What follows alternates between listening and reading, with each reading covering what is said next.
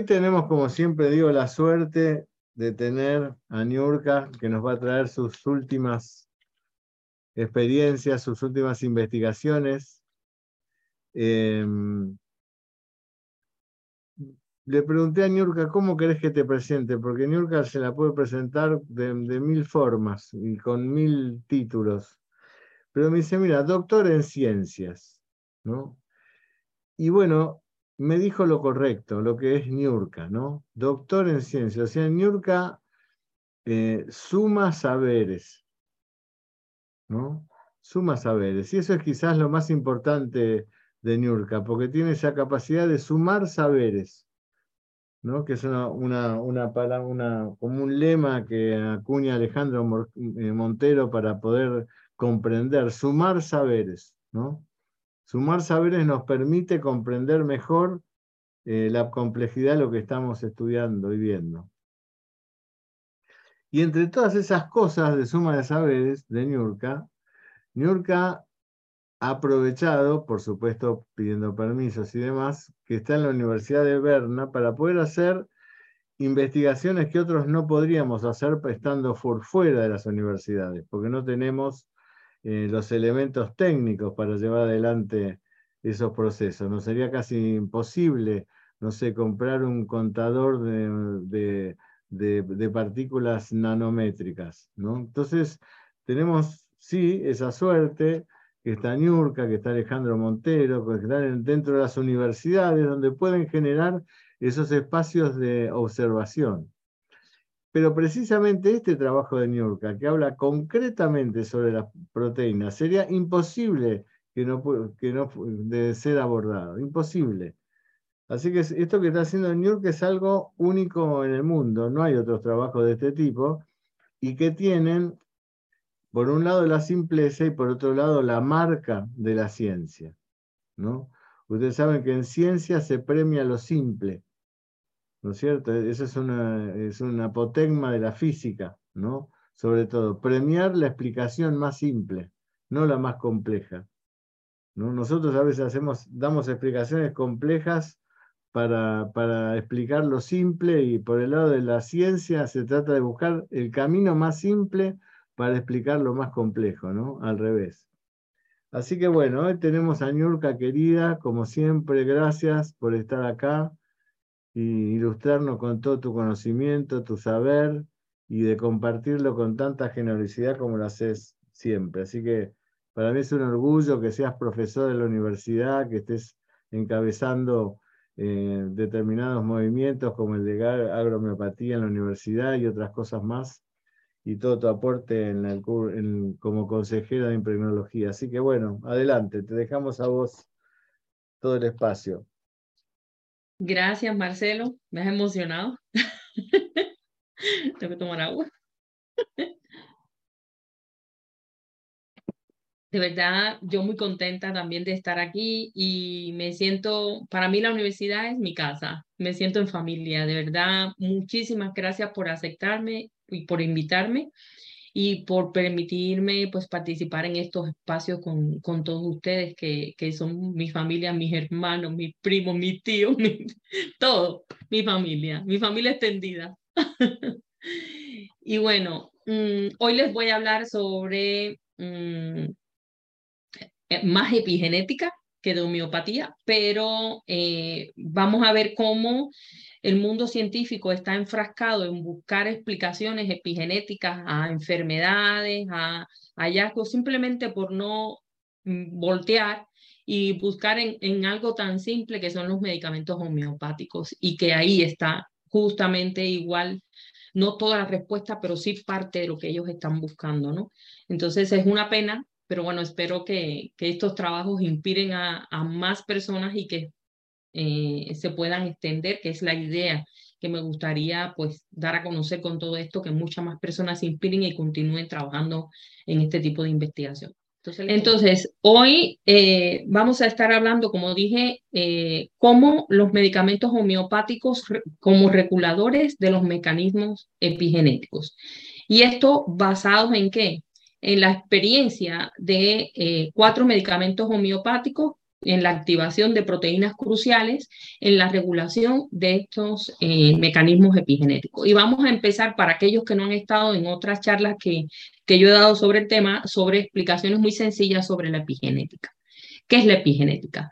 La epigenética, que es un término que está muy de moda desde hace ya un tiempo, no es más que las modificaciones que se presentan en el ADN, pero no en la secuencia en sí, sino asociadas a, e, esta, a esta eh, molécula, a las moléculas de ADN y, o proteínas asociadas como al ADN, pero no modifica la secuencia de, del ADN y pueden ser varias, pueden ser modificaciones, como ven en la figura, pueden ser modificaciones de las histonas, como se ve, como se ve aquí, puede ser modificaciones de eh, metilaciones del, del, DNA que consiste en agregar grupos metilos. Generalmente las histonas se acetilan y se metilan también, es decir, que se agregan grupos asilos, grupos metilos a las estructuras de ellas y eh, hay otros que son la producción de microRNA. Los microRNA como la palabra lo indica, son pequeñitas moléculas de RNA que andan al principio, cuando se descubrieron, decían que andaban libres, que no se sabía qué eran, y resulta que tienen una, una gran importancia en la regulación de estos, de estos mecanismos porque ellos se insertan en, por ejemplo, cuando ocurre la transcripción y pueden inhibir o pueden favorecer pues, la expresión de, un, de, de una proteína o inhibirla. Eh, o inhibirla. Entonces, eh, vamos a explicar para que se tenga en cuenta cómo, cómo se produce este evento eh, con la citosina. Por ejemplo, la citosina es una base nitrogenada del ADN y la metilación ocurre a través de una enzima y esta enzima que se llama adenosilmetionina transferasa es un donador de, es un donador de grupo metilo. Y entonces, posteriormente, se agrega a, este carbono el grupo metilo y entonces tenemos la S-metil eh.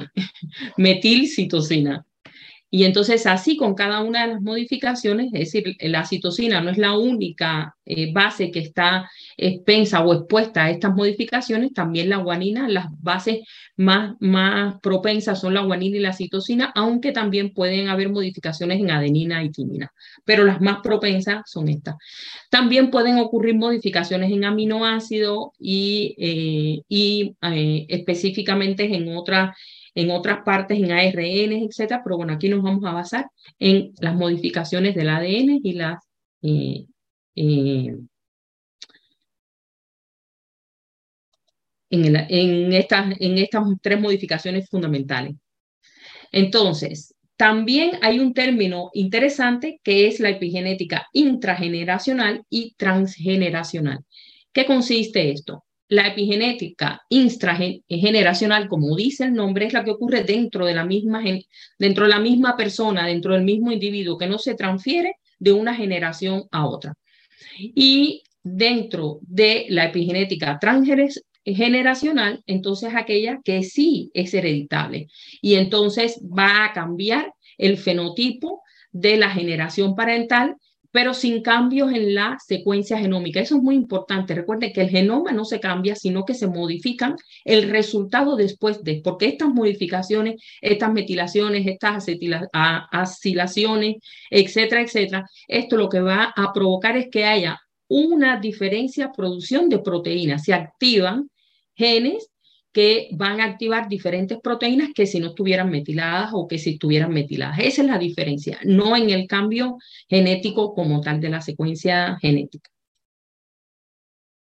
Entonces, aquí les traigo algunos ejemplos de enzimas. Aquí tenemos la N6 adenina eh, DNA metiltransferasa, es decir, esta es específica que modifica adenina, esta modifica cisteína y esta es una general que puede modificar tanto cisteínas como eh, adeninas y, y, eh, guaninas. Entonces, a estos eh, flechitas azules son los centros o don que tiene para activar para hacer estas modificaciones dentro del ADN, donde inserta, que lo que usa para insertarse dentro del ADN.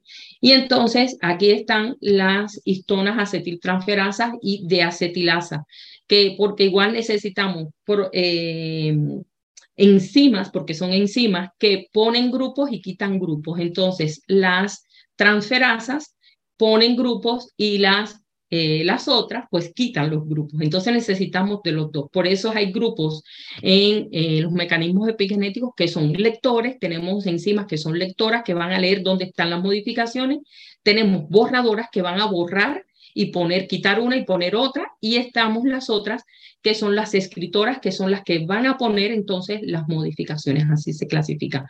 Como vean, para que vean, estas son eh, cristalizaciones de estas proteínas, son muy chulas, pues me gustan mucho. Y entonces aquí les traigo unos artículos que consideré interesantes sobre que han sido reportados sobre la epigenética y el estrés. ¿Y por qué se los traigo? porque los mecanismos epigenéticos están presentes durante todo el tiempo de la vida, durante, en todos los organismos vivos.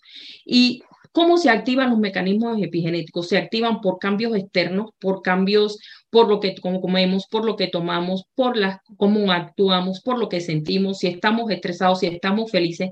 La diferencia en que está en qué se va a activar y qué vía metabólica va a activar entonces este mecanismo que estamos activando.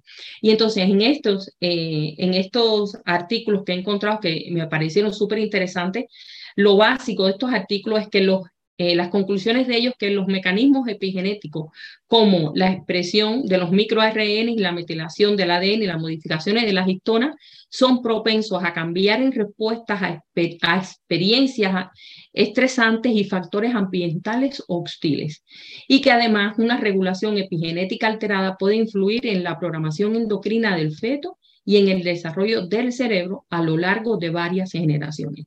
Y entonces lo traigo a colación, ¿por qué?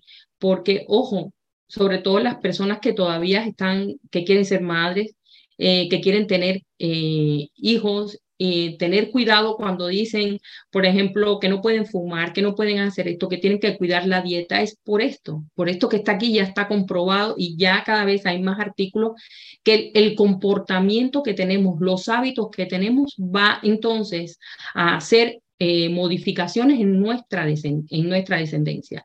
Si queremos entonces tener hijos saludables, tenemos que sean contentos, que sean felices, también tenemos que trabajar en estas, tener ser felices nosotros, en tener una alimentación adecuada, tener una vida lo más saludable posible, porque esto también va a influir y me gustaría en el futuro, pues tal vez dar alguna charla sobre la epigenética y la salud, porque eso estaría súper interesante, o la felicidad, algo así, porque hay eh, mecanismos epigenéticos, por ejemplo, en, se habla mucho del, del cortisol, todo el mundo habla del cortisol, que es la, la clásica hormona del estrés, pero esta hormona se activa justamente por mecanismos epigenéticos. Entonces, cuando se revierten, cuando se cambian, que se producen entonces o se activan las hormonas de la felicidad que les llaman, como la dopamina, la serotonina, etcétera, se activan también por otros mecanismos epigenéticos, es decir, que borran lo que está escrito para que se activaran estas vías y entonces se activan las otras y el cambio. Y el cambio está aquí en nuestra mente. Nada más un cambio de actitud puede provocar estos cambios epigenéticos. Entonces, nosotros tenemos el poder de hacer estos cambios. No hay que esperar absolutamente nada, ni nada externo para hacerlo si tenemos la voluntad. Y entonces vamos a ahondar un poquito en la epigenética en cáncer de pulmón. Bueno, no un poquito, sino muy sencillo.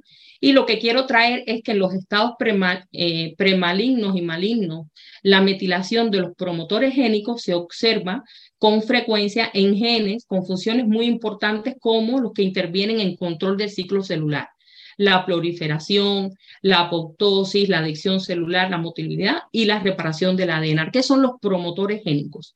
Los promotores génicos son las secuencias que están encargadas de activar genes para que se produzca una proteína, por ejemplo, para que se, sintetice una proteína. Y estos promotores son claves porque ahí es donde actúa el mecanismo epigenético, metilando, desmetilando. Entonces, una acción u otra puede suprimir o puede activar o desactivar este eh, promotor y entonces es lo que va a impedir o que va a permitir que se sintetice una proteína u otra.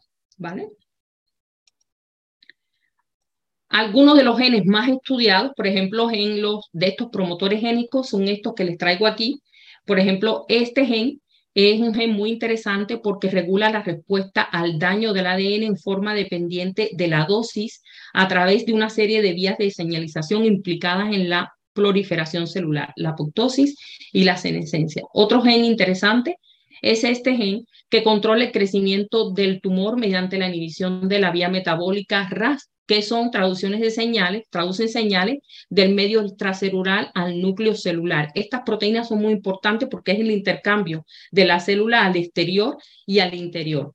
Y entonces ellas activan genes específicos para el crecimiento, la división y la diferenciación celular. También se han reportado este, estos genes, los genes APC, que actúan como supresores de tumores, lo que significa que impiden que las células crezcan y se dividan demasiado rápido o de forma incontrolada. Eh, otro marcador interesante es este otro, que es el receptor de ácido retinoico beta, que es un miembro de la superfamilia de, la superfamilia de los receptores de hormonas tiroideas y esteroideas de receptores nucleares. Se une al ácido retinoico de forma biológicamente activa de la vitamina A, que actúa como intermediario de la señalización celular en procesos de morfogénesis embrionaria, crecimiento celular y diferenciación. Esta proteína en particular interviene también en déficit o cuando se muta, provoca entonces problemas en la visión problemas serios, problemas serios, y eh, es una proteína eh, muy importante, pero es un marcador también de cáncer de, cáncer de pulmón. Y esto muestra cómo eh, una, misma, una misma proteína tiene varias funciones, por lo tanto, cada, todas las células tienen todo toda la información, simplemente de acuerdo a la función que se necesite. En ese momento se activan unos genes, se activan otros y se sintetizan unas proteínas o se, o se sintetizan otras. Otros genes importantes es la caderina, que, bueno, caderina 1, que interviene en los mecanismos que regulan las adhesiones a las células, la movilidad, la proliferación de las células epiteliales, es un gen supresión de tumores y además está reportado como eh, sirve de receptor para este tipo de eh, bacterias. Y en este caso, la internalina A se une a esta proteína y promueve la captación de la bacteria. Entonces, ven como tienen otras funciones estos genes, son muy importantes y sin embargo, son moléculas que están además como marcadores o simplemente por un cambio epigenético de cáncer de pulmón. Tenemos también de la misma familia, pero otra, otra isoforma, otra caderina que actúa como regulador negativo del crecimiento de las células neuronales. Es un regulador negativo de las sinapsis inhibitorias en el hipocampo. Estas, eh, cuando se inhibe esta proteína o cuando se, hay mutaciones en ella, produce eh, o interviene en varias enfermedades neurológicas importantes.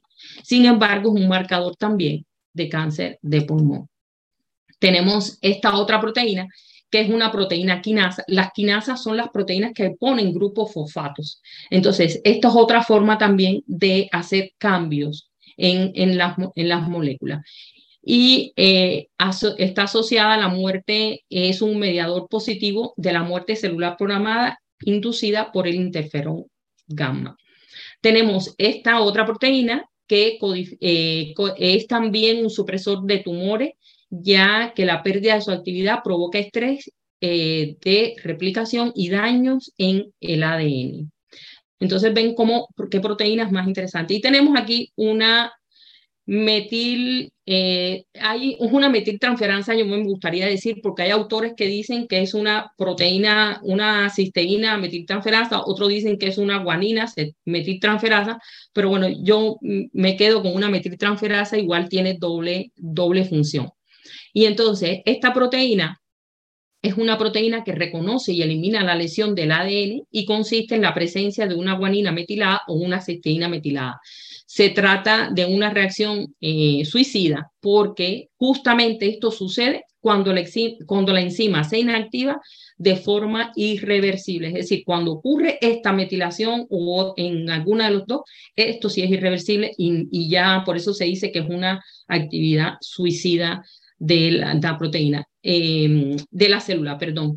Y fíjense que las metiltransferasas normalmente no son em, guanina metilotransferasa como esta, si no son de otro tipo, adeniltransferasa, cisteína transferasa. Esta es muy específica y muy eh, aparece generalmente en tipos de enfermedades como los cánceres. Esta específica. Entonces, después de ver este preámbulo, vamos a analizar qué sucede entonces con líneas celulares de cáncer del pulmón tratadas con carcinosina. Y vamos a analizar nada más, voy a enfocarme en las proteínas que intervienen en los mecanismos de, eh, de metilación, en los mecanismos epigenéticos, perdón. Entonces, en azul tenemos las proteínas que eh, intervienen directamente en los mecanismos epigenéticos y en, en color violetica moradito, pues tenemos las que interactúan con proteínas que intervienen en este, en este proceso. Aquí les traigo las proteínas del control negativo, es decir, sin ningún tipo de tratamiento. Los que quieran tener más detalles sobre cómo se hizo este experimento y tal, pues hay otras conferencias donde eh, se explica con más detalle, no, que, no quise volverlo a traer para no cansar.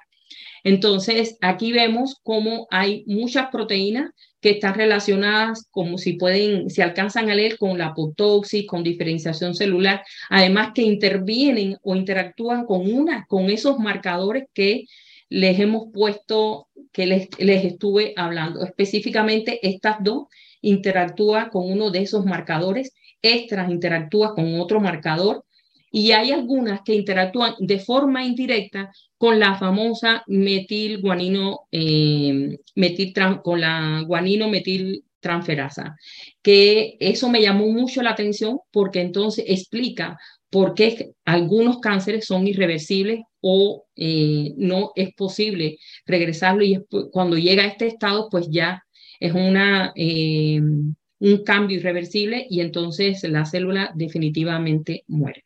Ahora, ¿qué sucede cuando tratamos las células con el medicamento homeopático? Miren aquí cómo cambió el escenario.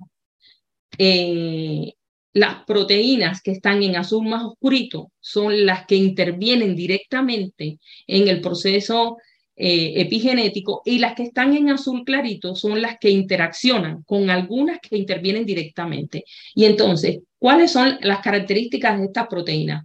Son también, por ejemplo, aquí tenemos una S-metiltransferasa que, esta, que pone grupos metilos, como dijimos, pero tenemos esta que pone otro grupo, que es este, es este grupo que está aquí, otra metiltransferasa por aquí, otra transferasa por aquí de otro tipo, y tenemos entonces luego otras proteínas que intervienen en, en, el, en el ciclo celular, en la replicación del ADN, en la reparación del ADN, en la transcripción, pero todas estas de forma positiva. Podemos decir que las anteriores, es decir, cuando la célula no está sometida a ningún tratamiento, son reguladoras del sistema epigenético, pero negativas, porque van definitivamente a favorecer la muerte de la célula o a que prolifere más el cáncer. Sin embargo, eh, después de tratado con el medicamento, ¿qué encontramos? Que todas aquellas son inhibidas porque no se encuentran aquí, no están expresadas aquí, y además se activan nuevas proteínas que lo que hace es favorecer el desarrollo, la síntesis de nuevas proteínas, la salud en general. Entonces es como que la célula se despierta y empieza a generar mecanismos diferentes para poder recuperar esa salud que perdió y llegar nuevamente a la situación eh, que se quiere recuperarse totalmente. Y bueno, y hay otras proteínas que no intervienen directamente en eh, en el sistema epigenético, pero como ustedes ven, algunas que tienen función de defensa antiviral, entre eh, reparación de la membrana plasmática, etcétera, etcétera. Y bueno, ahí no, no quiero entrar en, en detalles. Entonces, vamos a cambiar ahora un poquito el tema y vamos a hablar un poquito sobre el desarrollo embrionario. ¿Qué sucede entonces cuando se desarrolla? Por eso hablaba al principio sobre las madres o los que quieren ser madres que están esperando bebé y qué sucede con el desarrollo embrionario. Pues también en la epigenética está ahí presente. La diferencia del óvulo fecundado al cigoto y al embrión requiere que se produzcan múltiples vías de señalización epigenética en el momento adecuado para un correcto desarrollo. Y uno de los pasos más importantes, que es el epigenoma cigótico, así se le ha llamado, se somete a una reestructuración completa mediante la desmetilación del ADN. y una remodelación completa de las modificaciones posttraducionales de las histonas. ¿Y qué más sucede? Pues durante el desarrollo del feto, la diferenciación de los tejidos, la organogénesis, el crecimiento fetal, están bajo el control y eh, protección de la placenta. Por lo tanto, las enfermedades metabólicas maternas pueden afectar directamente al desarrollo fetal, asociadas, por supuesto, con cambios en la, en la metilación del ADN. Es decir, que si la madre eh, va a vivir cualquier proceso que tenga cambios en el sistema epigenético, tanto a favor o por llamarlo positivo como negativo, entonces el feto va a estar afectado por estas modificaciones también. Y se ha reportado también que en el periodo postnatal, la, la, maduración de varios órganos, como los intestinos, el hígado, el tejido adiposo y órganos del sistema nervioso, también están regulados por los mecanismos epigenéticos.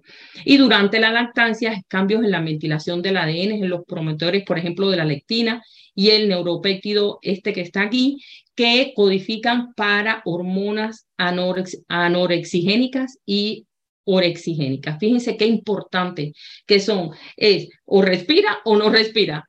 Y también ahí es importante eh, la actitud, porque mientras se está lactando, hay, hay muchas madres que no tienen en cuenta eso porque ya tienen el bebé en brazos y piensan que no va a pasar absolutamente nada. Pues cuidado también con lo que comen, cuidado con lo que beben, cuidado con lo que piensan, cómo actúan, porque eso también puede afectar y puede provocar entonces cambios en el desarrollo del, del bebé. ¿Y qué sucede? El, el desarrollo del riñón no está exento de todos esos cambios y también ocurre a lo largo de la nefrogénesis la metilación del ADN y los eventos de modificaciones de las histonas regulan la correcta diferenciación y la formación también de estructuras renales. Y está marcado las ADN metiltransferasas en este proceso y las histonas metiltransferasas y las histonas de acetilasa. Entonces, después de saber todo esto, entonces, ¿qué hemos encontrado? En este estudio, donde eh, usando tres medicamentos se usan eh, células embrionarias de riñón, es decir, se, se tratan células embrionarias de riñón con estos tres medicamentos y se hace un análisis mediante proteómica y qué sucede. Entonces, estos medicamentos son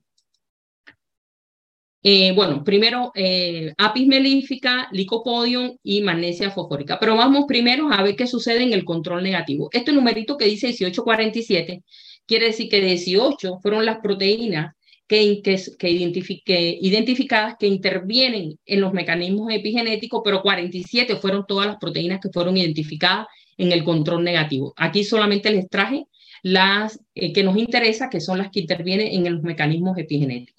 Las que están en azul son las que están relacionadas directamente con los mecanismos epigenéticos del desarrollo embrionario del riñón. Y como ven, aquí tenemos justamente lo que, lo que estábamos viendo eh, en unas diapositivas anteriores.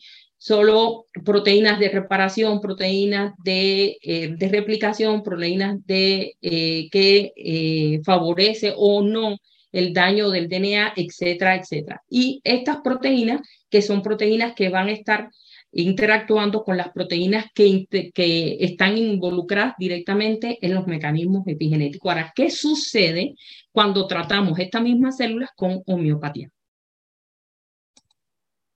En este caso, vamos a ver qué sucede cuando las tratamos con magnesia fosfórica 30CH.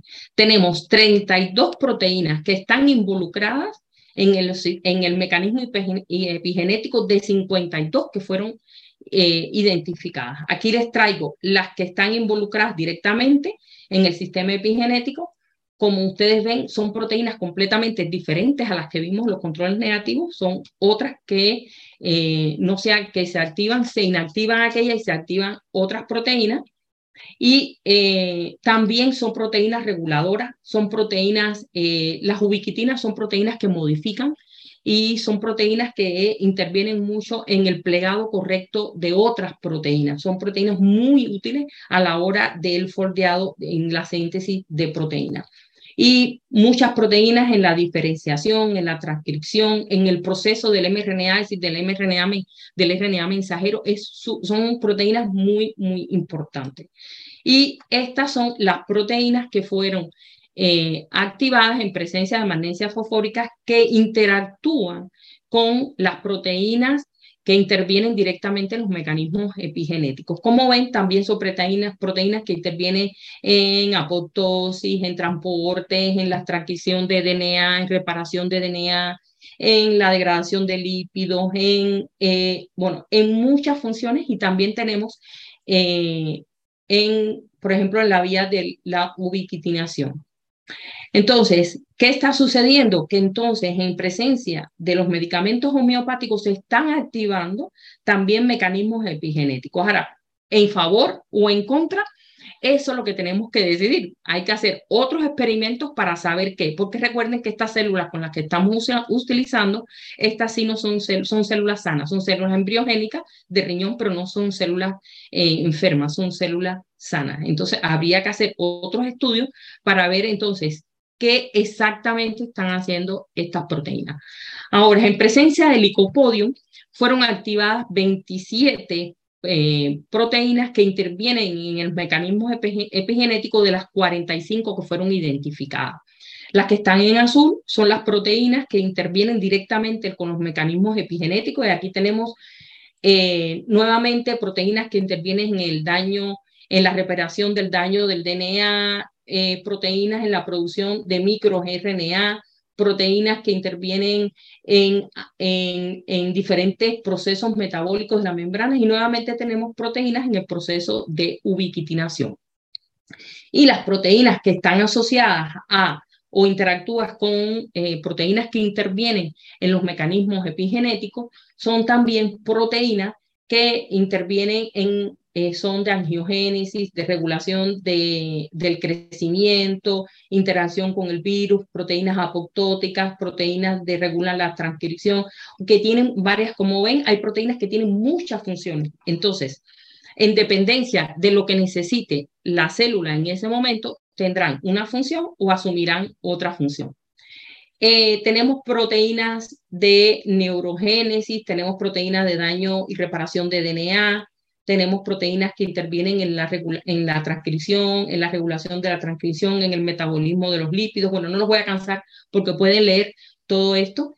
Y eh, es muy interesante porque, porque eh, muchas de estas proteínas también están reportadas que intervienen en la defensa y en, en el intercambio de eh, proteínas con el medio externo. También muchas intervienen, por ejemplo, en el control de la cantidad de sodio que entra a la célula o que sale, etcétera, etcétera. Tenemos las proteínas identificadas en presencia de APIS. Aquí hay un dato súper interesante y es que APIS es el medicamento que menos proteínas eh, activó en, eh, que están relacionadas con el mecanismo epigenético. Y solamente 7 de 18 tres las que están en azulita directamente y las otras cuatro que están en el otro en el otro color. Pero no son menos importantes también son proteínas que son proteínas que intervienen en la regulación de la transcripción proteínas también de de, que de unión y proteínas por ejemplo están de el, metabolismo de los lípidos y las grasas etcétera y eh, en los controles negativos como pusimos también glóbulos sin impregnar en estos experimentos, se activan también proteínas que intervienen en el mecanismo epigenético.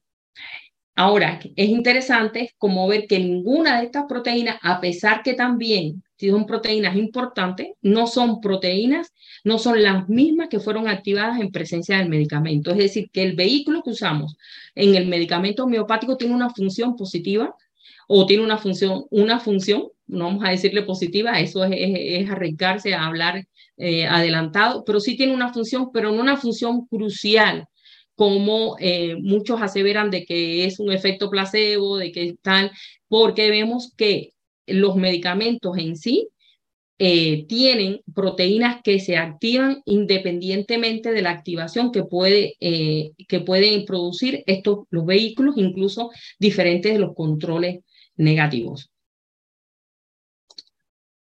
¿Qué podemos concluir entonces? Que la acción de los medicamentos homeopáticos ocurre a todos los niveles dentro de la célula y que además los, medicamentos homeopáticos activan el sistema epigenético de la célula, activando vías metabólicas que por alguna razón estuvieron inactivadas, porque no estaban eh, en presente en los controles negativos específicamente sin ningún tipo de tratamiento. Incluso aquellas fueron inhibidas porque aquí no están, no están presentes. ¿Y eh, qué sigue? Bueno, siguen otros experimentos, específicamente eh, estamos, vamos a, estamos trabajando con este equipo maravilloso, el NanoSite, que es el equipo que se utiliza para medir, mm, uno de los equipos que se utilizan para medir nanopartículas.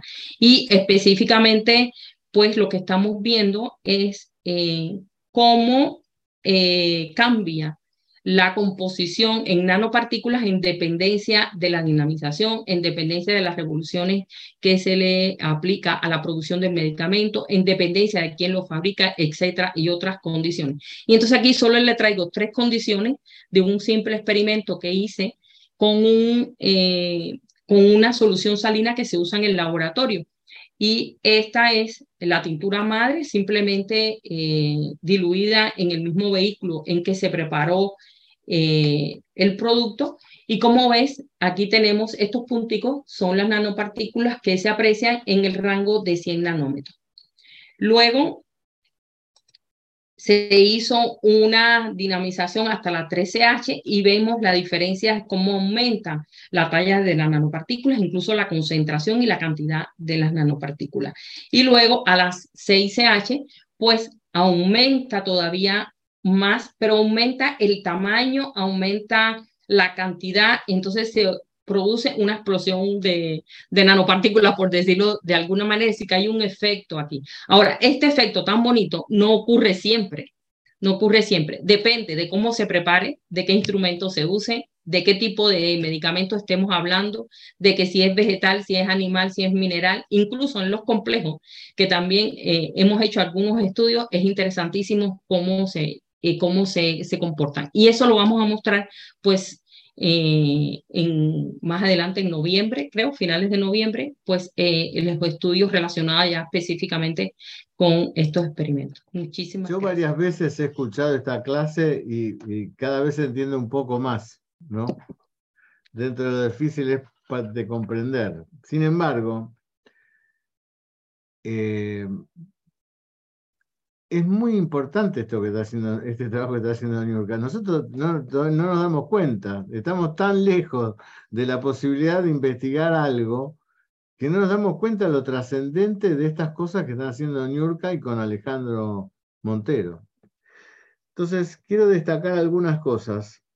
Eh, en primer lugar, eh, la epigenética y salud, cuando vos quieras, eh, tenés tu lugar, Ñurka, querida, así que está buenísimo, porque ahí vas a hablar de, las, eh, de la epigenética transgeneracional, que es tan importante para, para nosotros, ¿no? Tan, importante para nosotros porque nos obliga a, a hacer un trabajo sobre nosotros mismos, ¿no? Así es, sí y donde tan, lo exterior no es tan exterior como nosotros pensamos.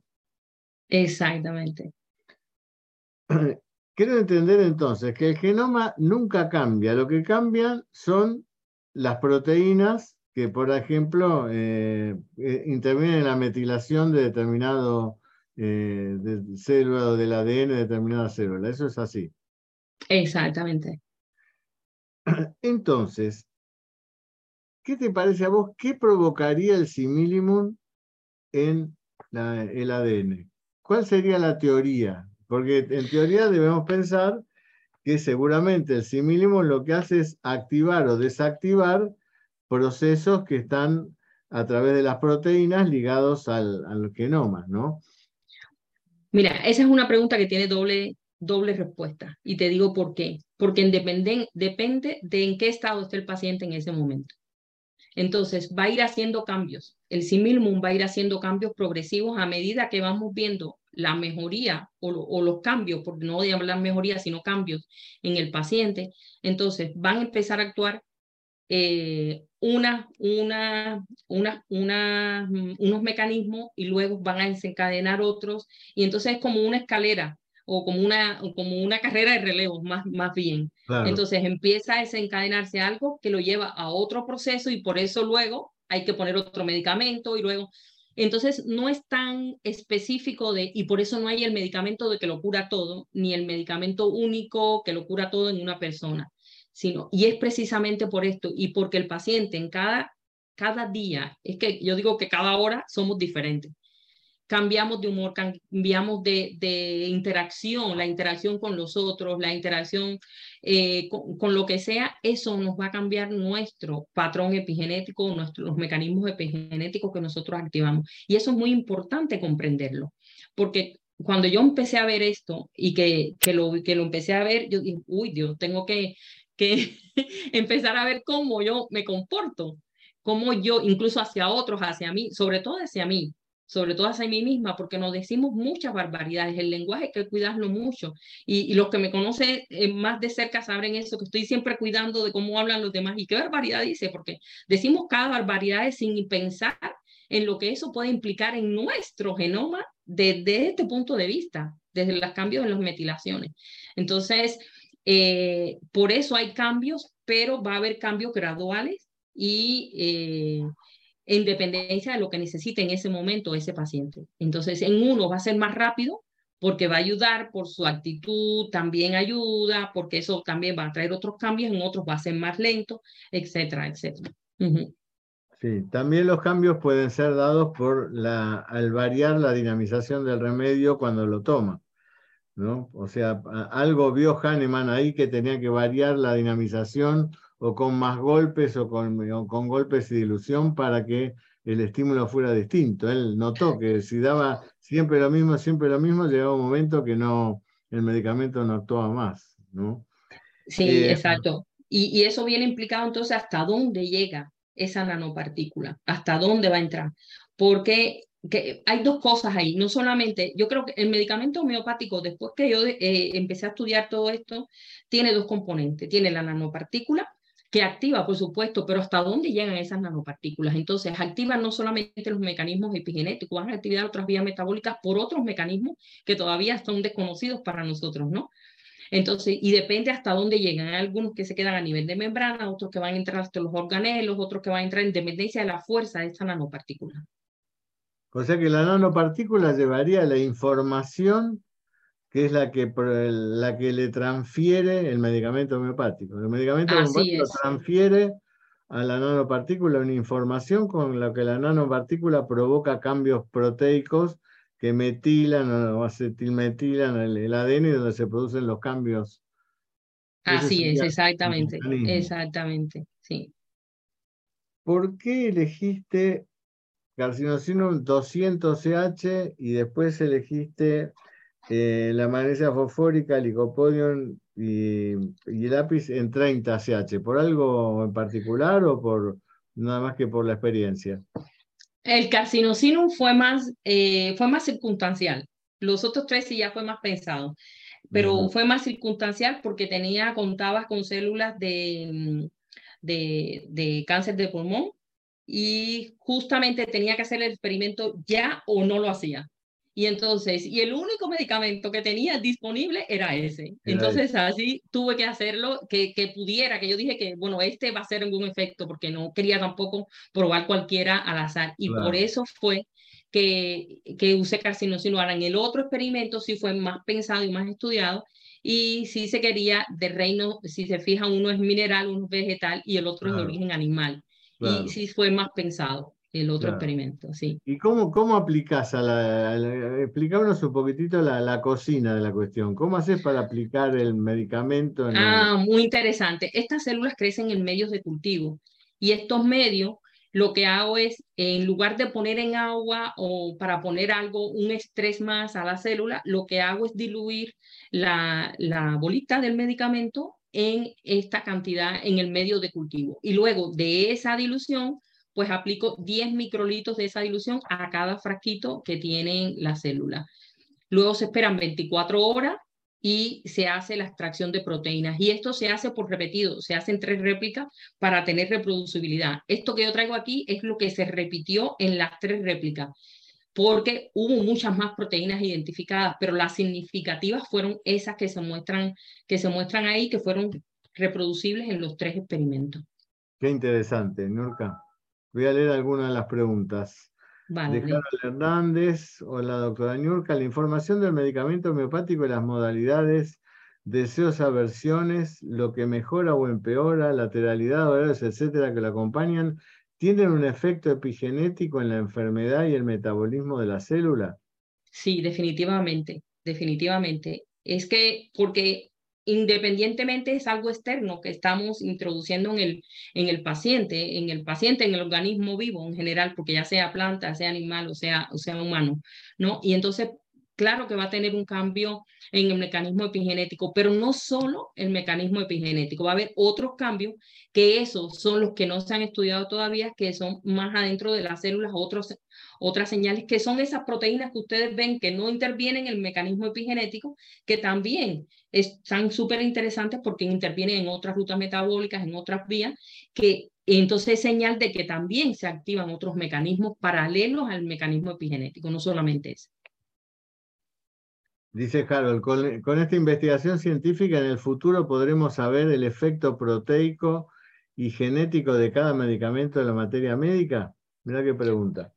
Bueno, esa pregunta es súper interesante porque eso es un trabajo que no está concluido. De hecho, lo tengo ahí pendiente. Sí se empezó, se, ya se empezó a analizar y es interesante como cada medicamento, incluso eh, que esa parte no la traje para no ser más largo de esto, y es que eh, también estos experimentos se hicieron por separados con los tres medicamentos, pero luego hay proteínas que los tres activan al mismo tiempo, es decir, activan las mismas proteínas. Entonces, ¿a dónde voy con esto? Y esas mismas proteínas que activan los tres medicamentos, por ejemplo, son proteínas que intervienen en alguna enfermedad relacionada con, eh, por ejemplo, con enfermedades de riñón, por llamarlo de alguna manera. Y cuando buscamos en la materia médica, tienen que ver con algún síntoma homeopático reportado ya en la patogenesia del medicamento. Y así con los medicamentos eh, eh, solos también encontramos este tipo de, de de, proteínas que están relacionadas con alguna enfermedad y que coinciden con los síntomas que están reportados en la materia médica. Es decir, que hay una coincidencia. Lo que habría que hacer entonces una materia médica proteica. ahí en ese caso, que eso ahí sí hay tela por donde cortar, ahí sí se necesita mucho más eh, horas de, de horas nalgas, decimos en Cuba, para analizar todos esos datos, porque sí se requiere la parte bioinformática, que es la, la parte experimental la más rápida, pero luego el análisis de todo eso, que es la parte bioinformática, es la más compleja y la que lleva más tiempo. Eh, ahí hay muchos, muchos resultados por, por analizar todavía. Adriana Chiesa pregunta, ¿los glóbulos de sacarosa activan las proteínas epigenéticas? Sí, también por... Sí, algunas de ellas. Eh, a ver, las proteínas epigenéticas no son únicas, no es que sean las únicas y que eh, esto activa las mismas que esta. Hay muchas proteínas que intervienen en el mecanismo epigenético. Entonces, las que fueron activadas por los glóbulos sin impregnar son diferentes a las que fueron activadas por los glóbulos impregnados y diferentes en el control negativo sin glóbulos y sin medicamentos, simplemente las células sin tratar. Entonces, es muy amplio el estudio. De hecho, por eso no se ha terminado. De, cada vez se publican nuevas mm, metiltransferasas, nuevas diacetilasa, nuevas proteínas que intervienen, se descubren nuevas proteínas que intervienen en los mecanismos epigenéticos, porque cada vez se descubren más y más y más. Pregunta Patricio Rendón, si el medicamento homeopático bien elegido modifica el estado emocional del paciente, ¿automáticamente modificaría el ADN? Eh, modificaría de forma epigenética, sí. Si hay un cambio, eh, si hay un cambio emocional, definitivamente lo modifica. De diferente forma, puede ser epigenético y puede ser paralelamente con otros mecanismos. Claro. al, decir un cambio epigenético, quiere decir no un cambio en el ADN, sino un cambio en la modificación Del ADN. Exactamente, en estos promotores que hablaba al principio, que son los encargados de apagar o encender porque entiendan mejor los, esos genes que codifican para proteínas. Entonces, cuando hay un cambio para mejoramiento, por ejemplo, en, en esto que habla del, del, del, comportamiento o, de, de, la persona, entonces sería a favor, porque entonces está favoreciendo la vía de las hormonas de la felicidad, por decir de alguna manera, ¿no? Entonces, si se estudiara si se pudiera estudiar el epigenoma de ese paciente, viéramos cómo eso se empieza a encender y tal vez se apaga un poco o se deja de, de producir más el, el, otro, el otro mecanismo. Que ojo, no es que ahora haya que reprimir el, la producción de, de cortisol, porque el cortisol es una hormona muy necesaria. Es muy necesaria, también interviene en muchos procesos. El problema es la cantidad de cortisol, es lo que es tóxica, no es la, el cortisol en sí. y cuando se entra en estrés, ¿qué pasa? El cortisol es muy útil, por ejemplo, si nos cae atrás un león, ahí activamos cortisol así. Y lo único que nos tenemos en la mente es correr. El que quiera enfrentarse, pues se enfrentará, ¿no? Ahora, entramos en estado de cortisol. Exactamente. Y ese, y ese pico de cortisol se tarda casi que ocho horas en, en, en bajar a los niveles normales nuevamente. Entonces, cuando eh, pero hay mecanismos, por ejemplo, que pueden bajar eso más rápido, como que, como otras hormonas y como medicamentos homeopáticos pueden bajar estos niveles a los niveles normales de cortisol. No quiere decir que se suprima y que elimine el cortisol. Sí, pero hay maniobras también como para poder bajar el cortisol.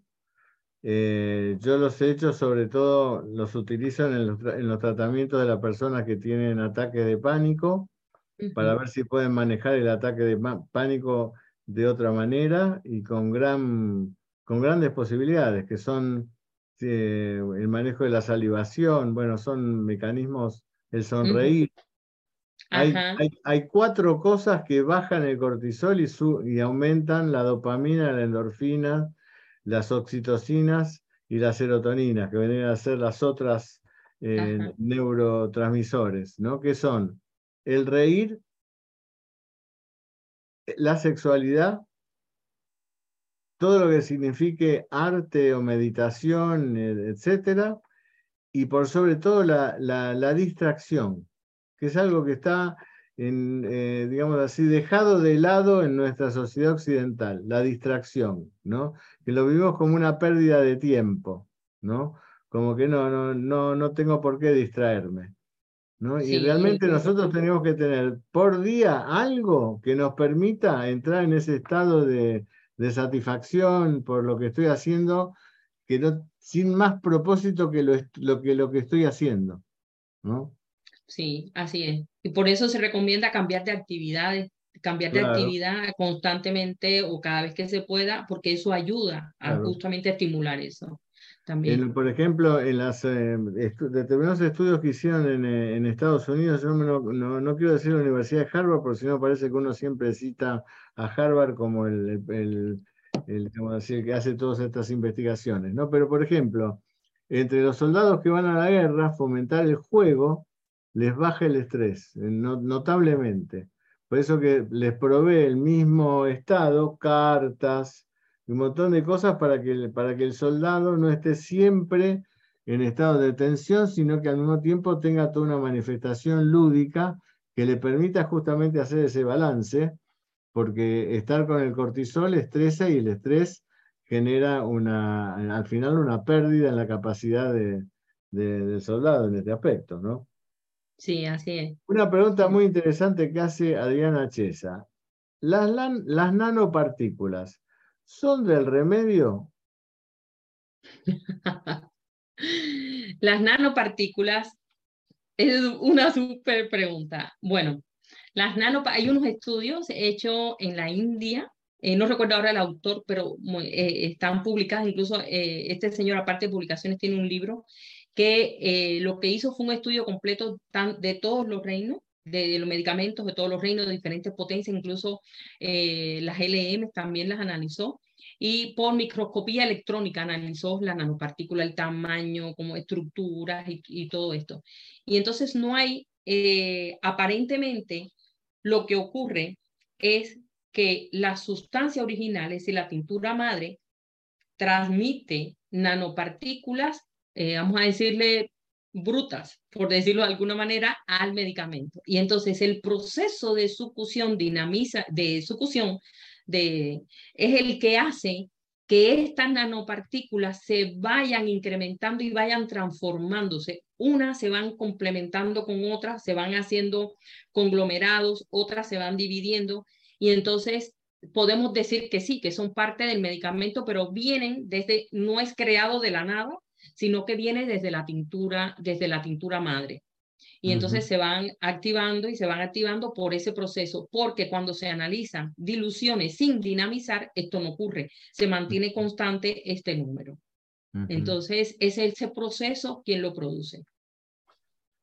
Carlos Alberto Barberena, ¿se puede interpretar o demostrar el efecto orgánico, funcional y mental dependiente de la dilución, sucusión y elemento transportador?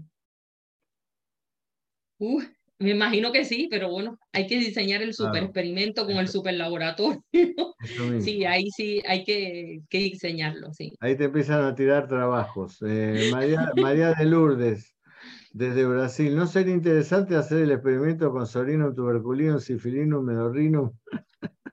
Sí, habría que hacer, eh, primero necesito... Hay que eh, ponerse hay que ponerse eh, muchos recursos, un laboratorio solamente para eso y muchos recursos porque son costosas también esas investigaciones. Claro, obviamente. Y horas, horas, horas nalga, como dicen en Cuba. Aparte de Elena Sal, aparte de los cambios emocionales, los alimentos genéticamente modificados que aparecieron después de las guerras mundiales, ¿Modifican en forma masiva la epigenética los que comen esos alimentos? Que la contesto yo esa, claro que sí. Claro que sí. Lupe Nolivos, eh, si el vehículo del medicamento homeopático tiene acción sobre las proteínas, ¿podría decirse que la intención del médico tiene que la intención del médico tiene su acceso en estos mecanismos de metilación? Mira, es una pregunta súper interesante. ¿Sabes por? Porque como todo cuenta, es decir, por eso, eh, por eso traigo esto, esto, todos los resultados para que vean, pero como, como les demuestro, son proteínas completamente distintas, la que activa uno y la que activa el otro. Y claro, como los mecanismos, si el paciente se siente identificado con el, con el médico, por supuesto, esa sinergia también va a generar una epigenética completamente que va a ayudar si por el contrario no se siente identificado, entonces igual el paciente se siente, y aunque se tome el medicamento, le va a actuar, pero le va a actuar de forma distinta, porque va a, va, va a tener una contradicción. Él va a activar una cosa por acá y el medicamento va a activar otra que igual no se ponen de acuerdo. Entonces hay que tener mucho cuidado a la hora de cuando eh, eh, hablamos con los pacientes también, de cuando empatizar con el paciente, eso es muy bueno, porque eso ayuda a generar o activar esos mecanismos epigenéticos a favor de la salud. María de Lourdes, que siempre pregunta cosas fáciles de explicar, y pregunta, ¿los miasmas son mecanismos epigenéticos o no? ¿De dónde sos, María de Lourdes? Ella es de Portugal. ¿De Portugal? Sí. Los miasmas, mira tú, qué pregunta esa. Pues mira, no es que sean mecanismos epigenéticos porque nada es mecanismo epigenético así, sino que claro, como todo, igual se activan mecanismos epigenéticos en dependencia y ahí puede ser que sean transgeneracionales, mm. que, se, que se transfiere de generación en generación. Pero claro, habría que estudiar. Ahí sí habría que estudiar, por ejemplo, comportamiento de toda una generación que tenga el mismo miasma y entonces ver cuáles son esos mecanismos o esos eh, marcadores, que es como la palabra que, que, llevan, para entonces decir, este es el marcador del miasma tal, este es el marcador del miasma tal y así. Pero sí se puede hacer. Sí, claro. Super tarea. Viviana Pessoa dice, ¿la congelación de embriones altera la epigenética? Sí, si la altera en el porque como quiera que sea, eso es un proceso externo. El congelar y descongelar altera. Claro, eh, hay una cosa que cambia toda esta, excepto mientras no se active esta otra proteína súper interesante que es irreversible, todo es reversible. Y, y es reversible así, así muy rápido. Por eso es que cuando eh, hay pacientes que, eh, que funcionan muy rápido, primero porque está porque no tiene ninguna trayectoria, eh, vamos a suponer, no está infectado por decir algo de químicos, no está que tiene unos cambios epigenéticos adicionales, etcétera, etcétera. Y cuando es más fácil para el, el organismo pues, hacer esos cambios y ya está.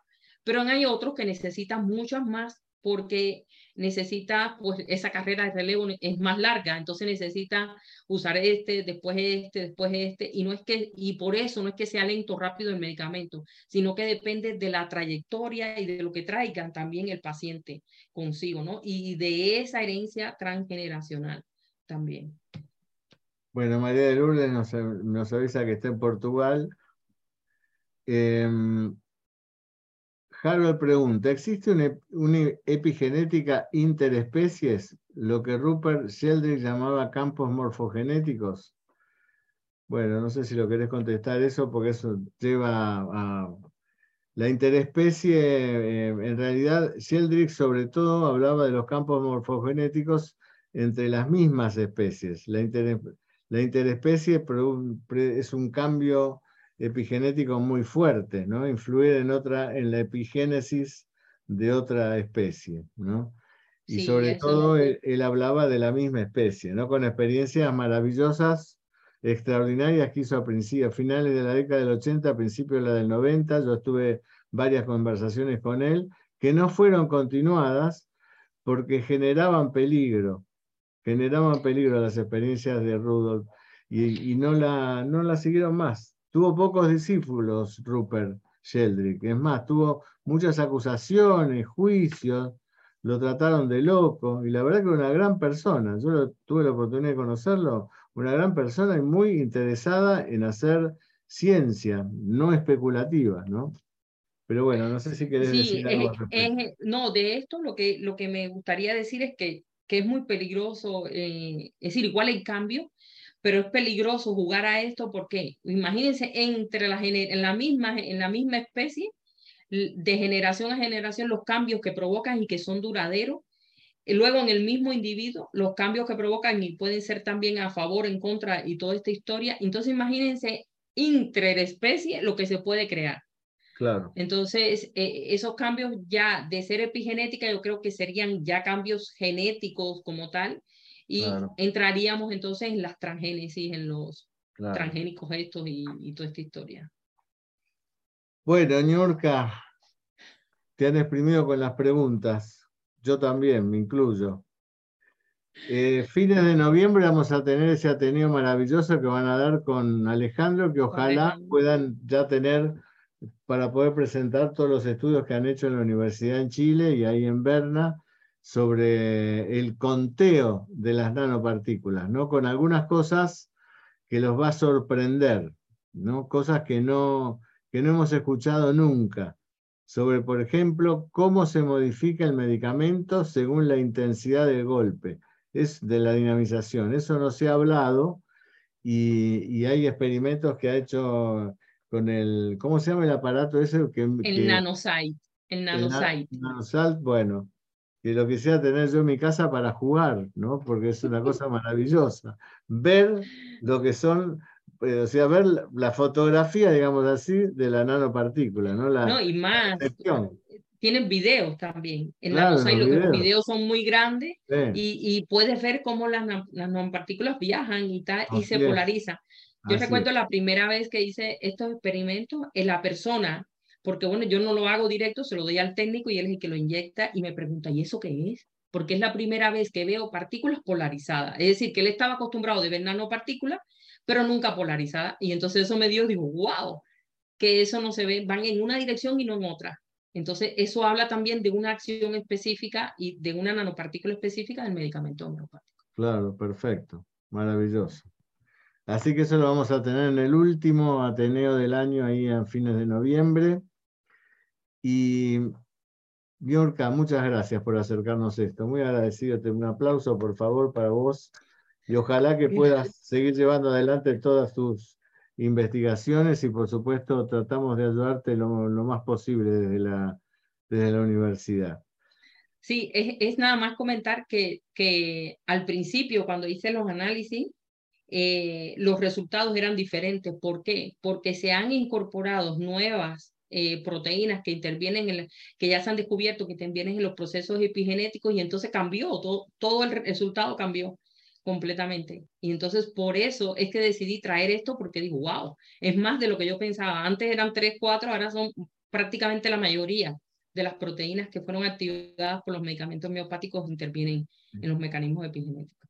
Y lo interesante sobre todo es que se ha podido por primera vez foto, eh, digamos así, fotografiar y poner en video esa información. Así es. Porque si, si, las, si, en un video donde, en una, de una sustancia donde no está dinamizada no aparece ninguna nanopartícula y las sustancias dinamizadas aparecen nanopartículas y si las sacude de una manera diferente van a aparecer más nanopartículas, etcétera, etcétera, eso nos habla que en esas nanopartículas está la información del medicamento, que sería esa información la que epigenéticamente trabajaría sobre determinadas proteínas que en el ADN tienen una determinada información, lo modifican de manera que el ADN modifique la manifestación que se estaba manifestando en, en, las áreas de la totalidad de lo que representa el ADN. ¿no? Así, que es una línea de investigación maravillosa. Así que bueno, gracias, Niurka, querida. Te Un abrazo. Te agradecemos mucho tu dedicación, aparte, tu gran dedicación a la ciencia. Y bueno, es un placer. Va para nosotros. Está Betty por ahí, Humaldi, que había dejado una, una, explicación. Dice, bueno, Pasquero esto no lo sabía, pero intuía el tema de la epigenética con la empatía con el paciente. Así que voy a aprovechar, Betty, para para que nos digas un poquito de lo que vas a hablar en el Ateneo de la semana que viene. Hola, ¿qué tal? Gracias, Marcelo. Bueno, Miurka, la verdad que maravilloso, maravilloso todo lo que traes, es espectacular.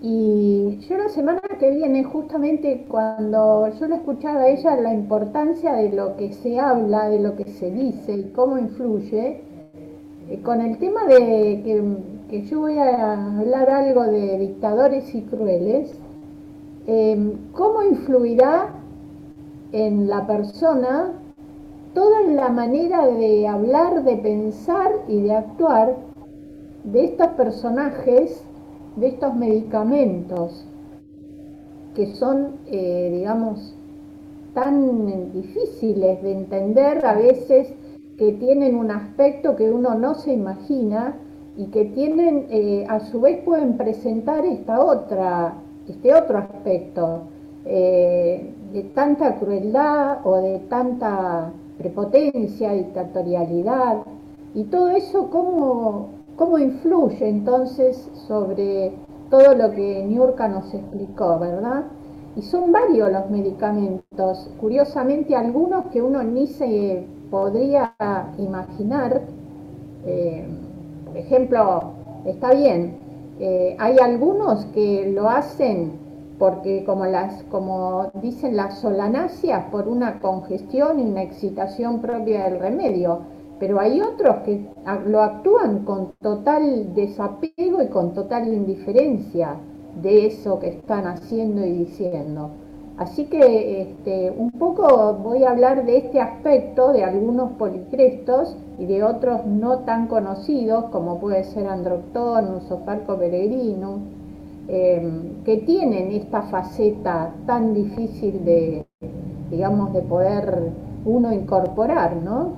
Pero que sí, eh, tienen todos los medicamentos su aspecto, digamos, más conocido, lo que llamamos, y estamos enseñando como personoides, pero a su vez tienen este otro aspecto que, digamos, no es tan lindo, pero que hay personas que lo pueden tener, y algunos bastante ocultos, por cierto, que hay que investigarlo.